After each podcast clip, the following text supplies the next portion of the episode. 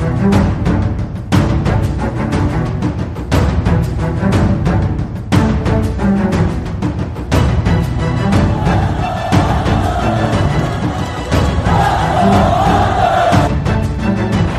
it out for Ekblad. Back to Hoffman. Blocked by Polak and Price. Another spectacular stop. Broussard tees it up, and a save is made by Bobrovsky. Nelson Barzell with the open net, and he scores!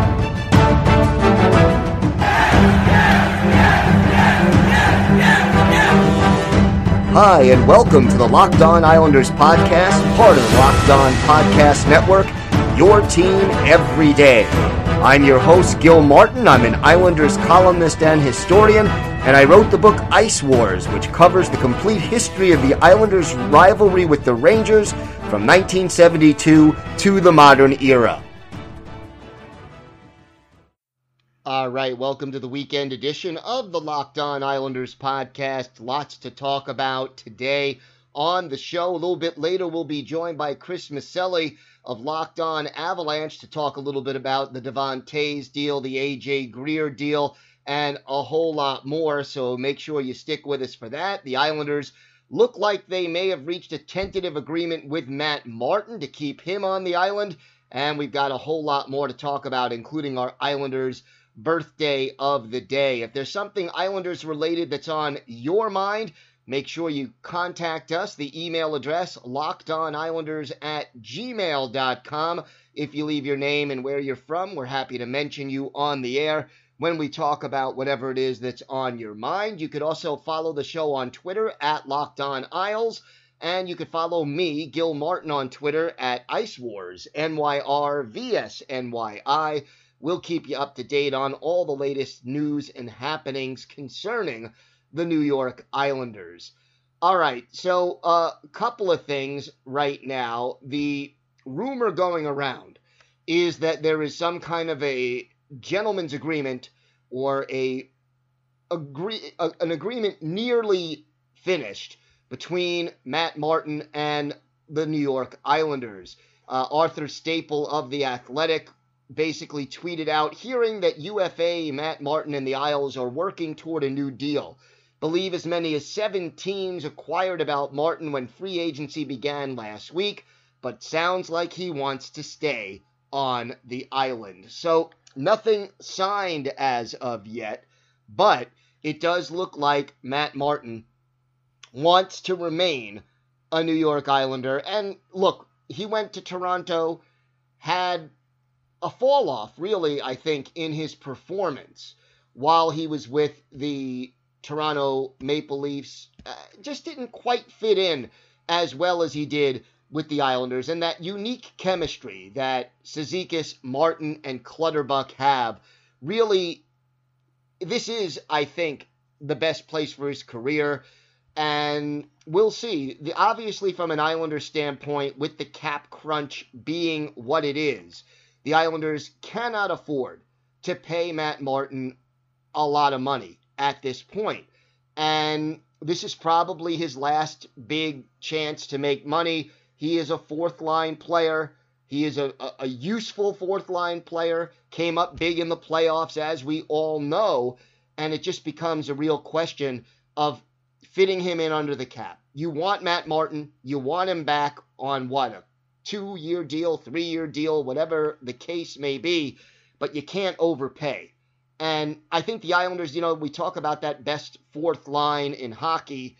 All 3 of those guys are very useful, very good, you know, top of the line, fourth line kind of players. But the part of the problem is that the Islanders are paying a lot for that best fourth line in hockey relative to what other teams are paying their bottom 6 forwards, and then you get into a situation where there may not be enough money to bring in another goal scorer, and you end up making trades that you may not want to make. So a lot of that to consider, and it is an issue that the Islanders have to sort out realistically before all is said and done. Now, if you had a chance to listen to yesterday's show, we talked about some of the free agents that were still out there that maybe the Islanders would be interested in. Well, another one of them is no longer available. The Ottawa Senators announced that they have signed forward Evgeny Dodonov. It's a 3-year, $15 million year, so that's a $5 million cap hit each year. Dodonov will earn $3.5 million this season, $5 million in 2021-2022, and $6.5 million the following season as part of this deal. So the Senators signing Dodonov, he is no longer available, and you have to sort of take him off of your list. The big talk remains that Patrick Laine of the Winnipeg Jets, they're still looking to trade him. And whether or not the Islanders would be interested in Laine and bringing him in, he certainly would solve their goal-scoring issue. The question with Patrick Laine is, would he play enough defense to fit in to the system that Barry Trotz wants to play? If they can get him to buy in, he's young, he's super talented, he would, I mean, he's not on the level of a Mike Bossy, but he would give them that kind of a sniper, that 35, possibly even 40 type goal a year player who can really take the offense to another level. But how you acquire him and fit him under the salary cap is going to be tricky, to say the least. But again, less and less players available out there for the Islanders to sign in free agency. And based on salary and everything else, as I've said before, I think we're really looking at trades as the number one way for the Islanders to improve their offense. And we'll see what Lou Lamoriello is going to do. All right, we're going to come back. We'll have our Islanders birthday of the day, and I will be joined by Chris Maselli talking about the deals, the two deals that the Islanders and Avalanche made recently. So more to come right here on the Locked On Islanders podcast. Folks, you know, if you're like me, you've tried a lot of different protein bars, but it's hard to eat them because they just have a weird aftertaste and a bad consistency. Well, that's not a problem anymore if you try a Built Bar. Built Bar is the best-tasting protein bar ever. It comes in 18 delicious flavors, including these 6 new ones: Apple Almond Crisp, Carrot Cake, Lemon Almond Cheesecake, Cherry Barcia, Cookies and Cream, and Caramel Brownie. They're all covered in 100% chocolate. They are soft and easy to chew, and Built Bars are low-calorie, low sugar, high protein, high fiber, and they're great for the keto diet. Try the peanut butter flavor. It has 19 grams of protein while giving you just 180 calories, just 5 grams of sugar, and 5 grams of net carbs. Go to BuiltBar.com right now. Use the promo code LOCKEDON. You'll get $10 off your next order. That's the promo code LOCKEDON for $10 off at BuiltBar.com. All right, time for our Islanders' birthday of the day, and I want to wish a very happy 64th birthday. Wow, how did that happen? Saturday will be the 64th birthday for Islanders defenseman and Miracle on Ice member Kenny Morrow. Morrow, a native of Flint, Michigan, spent 4 seasons at Bowling Green University from 1975 to 1979, then played for the U.S. Olympic team and won the gold medal that shocked the world at Lake Placid back in 1980, then became the very first player to win a gold medal and a Stanley Cup in the same year when he joined the Islanders late in the 79-80 season and played the final 18 games for them and the playoffs. So 4 straight Stanley Cups after winning that Olympic gold medal, an unbelievable run that I doubt has been matched ever since. Morrow really added a lot to the Islanders' defense. He was physical. He was 6'4", 205 pounds, not afraid to mix it up defensively, and really was able to shut down a lot of talented offensive players. Never scored more than 5 goals in an NHL season, 550 NHL games, all with the Islanders, 17 goals, 105 points. But he was clutch. And in the playoffs, he played an extra 127 games with the Isles, 11 goals and 33 points. And, you know, some of those goals were absolutely huge. The biggest one that most Islander fans of a certain age distinctly remember, the overtime winner in Game 5 of that opening round playoff series against the Rangers that kept the Islanders' dynasty alive, and was an extremely dramatic goal that he got off of Glenn Hanlon. I interviewed Kenny Morrow for my book, Ice Wars. He gave some great insights into that goal and into the Islanders' four Stanley Cup winning teams and what made them tick. So happy birthday to Kenny Morrow, always a big fan. Let's look at one of his bigger playoff games. We'll go to May 14th, 1983, at the Nassau Coliseum. Game 3 of the Stanley Cup Finals between the Islanders and the Edmonton Oilers. Islanders already up 2-0 in the series.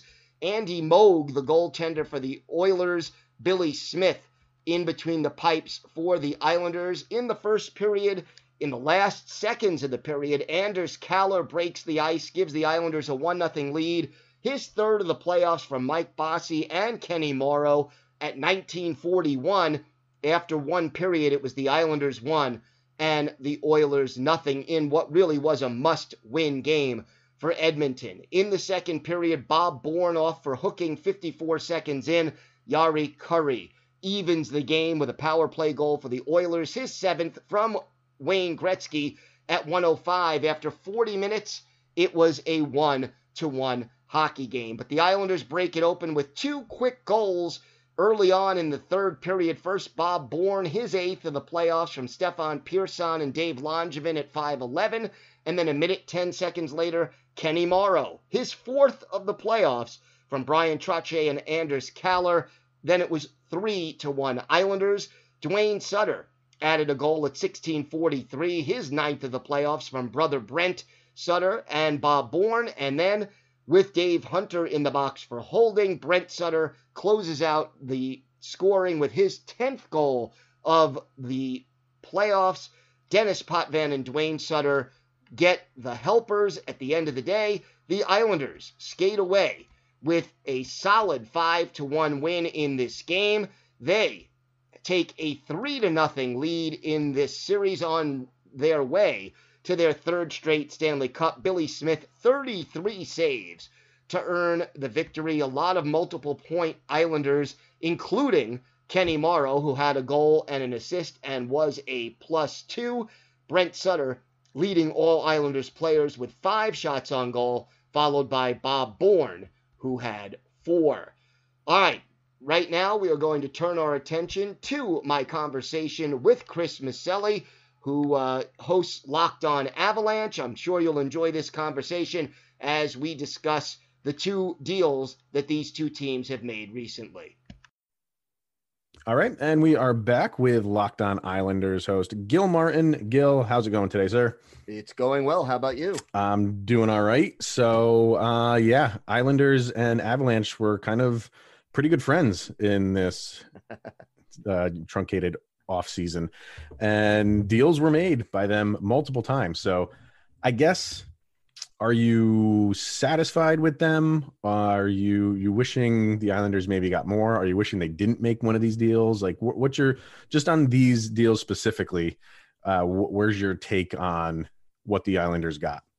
Well, look, as far as getting a pair of second round picks for Devon Toews, I can't say I'm disappointed about what they got in return. I guess most Islander fans were more disappointed that it was Toews who got traded, mainly because the Islanders really wanted to keep him if they could, but he was arbitration eligible. So, you know, with the Islanders being up against the cap, as are so many teams right now because of COVID and the cap remaining flat, you know, Lou Lamoriello felt like he had to control costs a little bit more, and the Avalanche apparently wanted Toews a little bit more than some of the other defensemen the Islanders would have preferred to trade. And there you go. So disappointed that Toews was traded, but not disappointed with the fact that, look, the Islanders needed to restock their high draft picks after the Pajot and Green trades that they made at the trade deadline, and obviously need to free up some cap space. So that part of it didn't bother me, but losing Toews wasn't the best. And, you know, I'll ask you about his game momentarily, but what, because he is headed to arbitration. Right. What was he looking at? I mean, what did he make last year, if you remember, and what do you think his asking price or what he could receive in arbitration could be? Because that's where the Avalanche are headed, obviously, with him.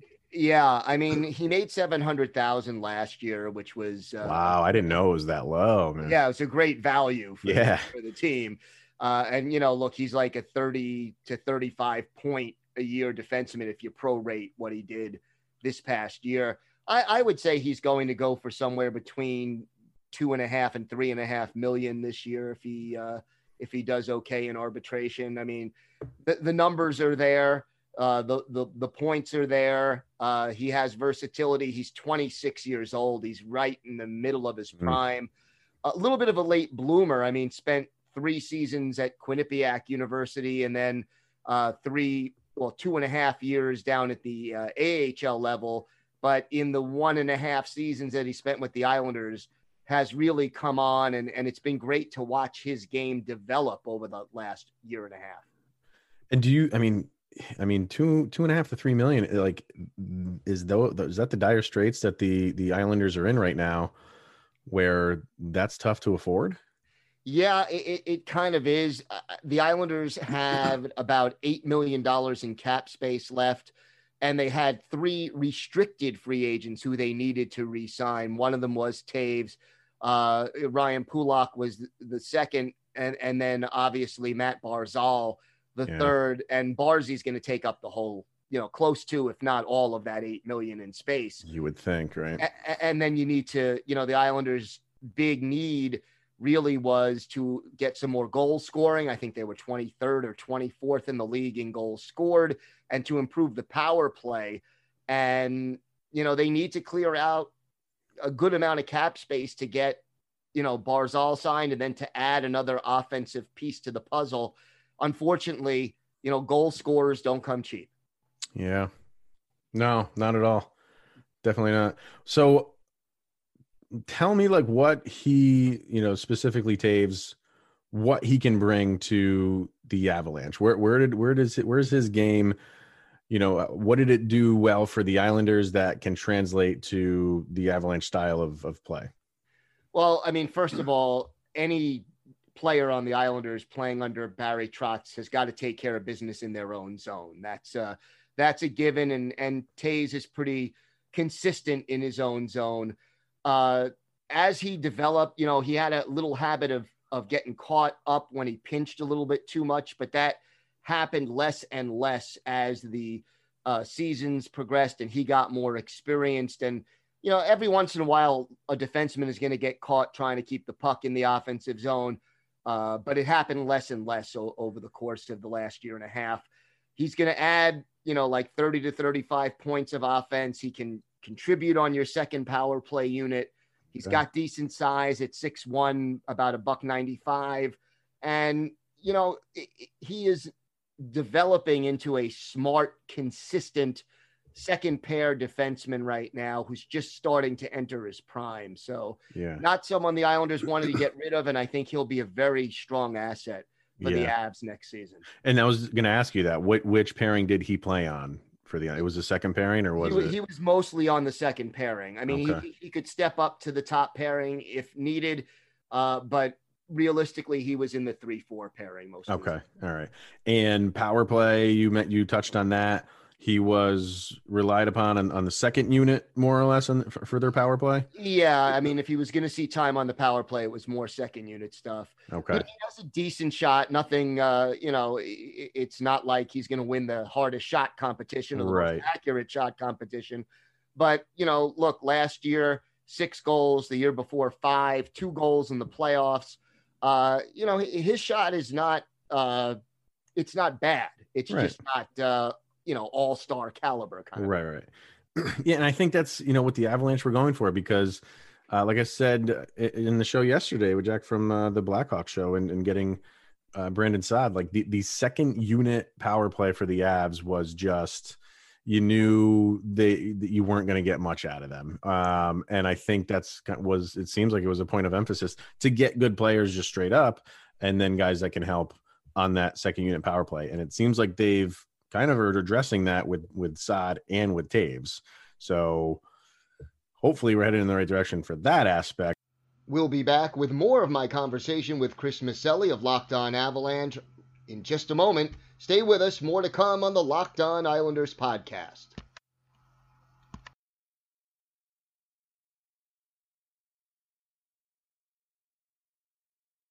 The other deal that the two teams made, A.J. Greer went your way. Kyle Burroughs went our way. Yes. Anything you got on him that's promising? He's, that I looked at as a depth move for both organizations. I think, Burroughs is the kind of guy who will be an all-star at the AHL level, but is not really.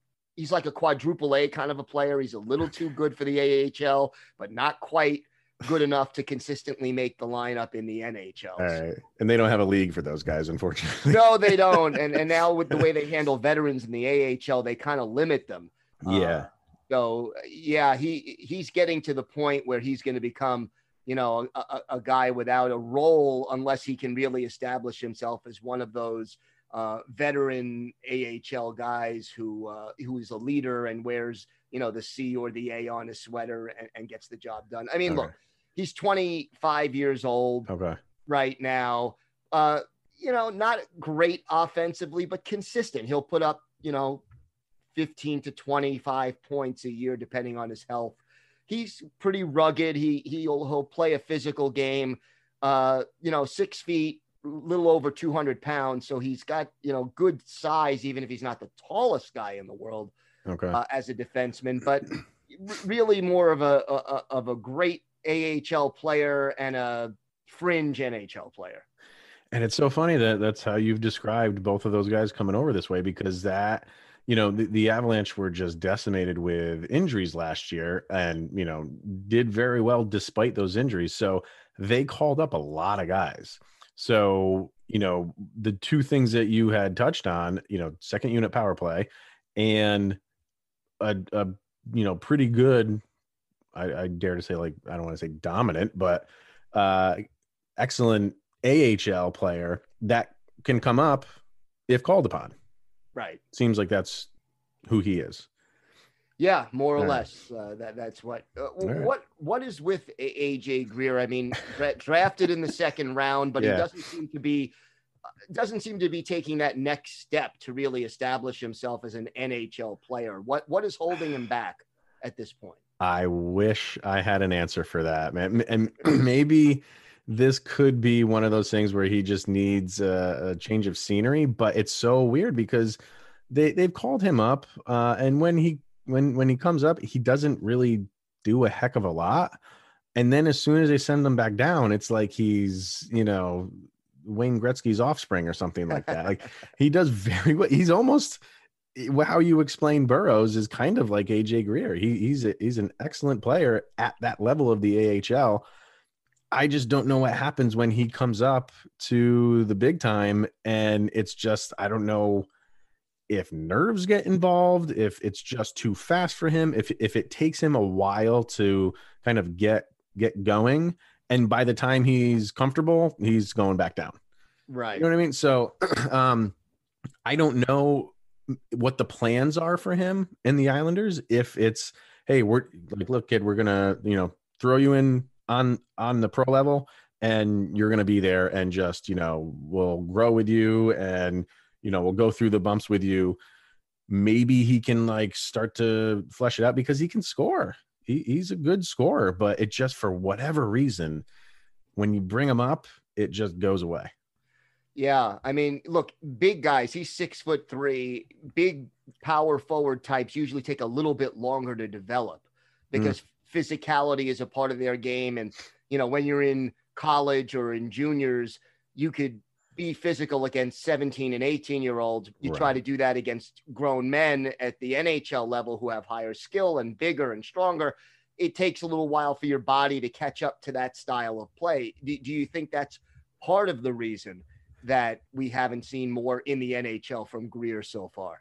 It could be. That's a very good point. I mean, because he's a big-bodied guy. Like you said, it was what was he, 6'1"? 6'3", 210 is what he's 210. Yeah. So, yeah, I think at that level, he might be, you know, a little bit bigger than the other guys. And then when he gets up to the NHL, they're kind of – they might not – you know, he kind of evens out with the guys that are at the NHL level. Right. And he's like, oh, what I'm doing in the NHL doesn't work against these guys for some reason. Exactly. So, yeah, I just think he needs to – I think he could be a pretty good player if he's just given a longer opportunity. It just wasn't there for Colorado. They have too many assets, and he wasn't going to, he's not that guy that could really break through that roster that they have out on the ice right now. It just wasn't going to happen for him. So, and I'm almost positive, like, he has kind of a bit of an attitude off the ice. I say that, and I've read things where he's very, like, involved in the community, but got into, like, this crazy bar fight or something. I think it happened in New York, if I'm not mistaken. Oh, lovely. Yeah. Bad things always happen in New York at 2 a.m. But I don't know. I didn't really read too much into it. I mean, stuff like that happens. I'm not saying he was, like, to blame or anything, but so he's got kind of a mean streak in him if called upon. So So the two second rounders that the Islanders got from the Avs, that, let's see, I'm looking at their draft picks right now. So that's their own for next year. That's their only second round draft pick. Right. I see. Okay. Do you wish that they were? I mean, if the season goes for the Avalanche the way that I hope it goes and people expect it to go, probably going to be later round picks. Mm-hmm. Is that, do you care about that? Or do you look at the way the draft went this past year and say, that's fine, we're going to get a good guy, even if it's at the end of the second round? Yeah. I mean, look, in my mind, those 2 second round picks, you have two options with them from an Islanders perspective. Either you replace the 2 second round picks you dealt away. They had no first or second round pick in this year's draft, the Islanders, or, you know, if everyone's looking to free up cap space, maybe you throw in a pick like that in order to entice someone to take, you know, a high salary off of your hands and free up some cap space. So either you use that pick and, you know, that's an asset. That's definitely a second round pick, has a lot of potential, or you throw it into a trade and help somebody else sort of, you know, take someone off your hands and free up some space to bring in somebody else. Right. Cause I'm just on Cap Friendly right now, looking at their contracts. They've got some hefty contracts, man. That's I don't have to tell you that. You probably looked at this 10,000 times. Wow. 12 forwards are soaking up 47 million plus. That's hefty. Are they, I mean, what do you think the next moves are for, you kind of alluded to it earlier, but realistically, who do you think is the next person to go for the Islanders? The rumor is that Johnny Boychuk is the next man to be traded, and that would free up a lot of cap space. I mean, when Garth Snow acquired Nick Leddy and Johnny Boychuk, those were great acquisitions, and he signed them to extensions, but especially for Boychuk, he's a good guy. He's a good hockey player, but they're paying him like Johnny Boychuk of 5 years ago rather than Johnny Boychuk of 2020. Right, right. And I got to ask you, because he's our old netminder, Semyon Varlamov found his way to the Islanders. You got to be happy with him, right? Yeah, no, he had a pretty darn good season and a very good playoff. And look, no way the Islanders reach the conference final without the contributions of Varley. So yeah, I was definitely happy with the way he produced this year. All right, good. Yeah, man, I think they were it was one of those deals, especially the bigger one with the 2 draft picks and Toews. It seemed like both teams made out on that, and it seems like, I guess it remains to be seen because we don't know who the Islanders are going to get in those draft picks. But for what the Islanders are up against, I was impressed. Joe Sakic kind of sought this out. There was another deal apparently on the table with his name's escaped me, on the Panthers, I believe, that they were going to make a deal, and then this Islanders thing came up, and they went with that instead. So I think this was a kind of a brilliant move by Joe Sakic to seek out a team that's in the financial straits the Islanders are in, much like Tampa Bay is in right now. And this is the kind of like the nature of the beast. Do you feel like you might be up against this thing because with the flat cap, do you think you're going to be going through this again next year? That depends. And look, one thing I have learned over time is that I don't doubt Lou Lamoriello, and he will find a way to get the team under the cap and bring in, to execute the plan he wants to execute. Now, trading Toews was obviously not his first choice, but right, he'll make it work. He'll find a way, and whether it takes 1 move, 2 moves, 4 moves, he'll find a way. Okay.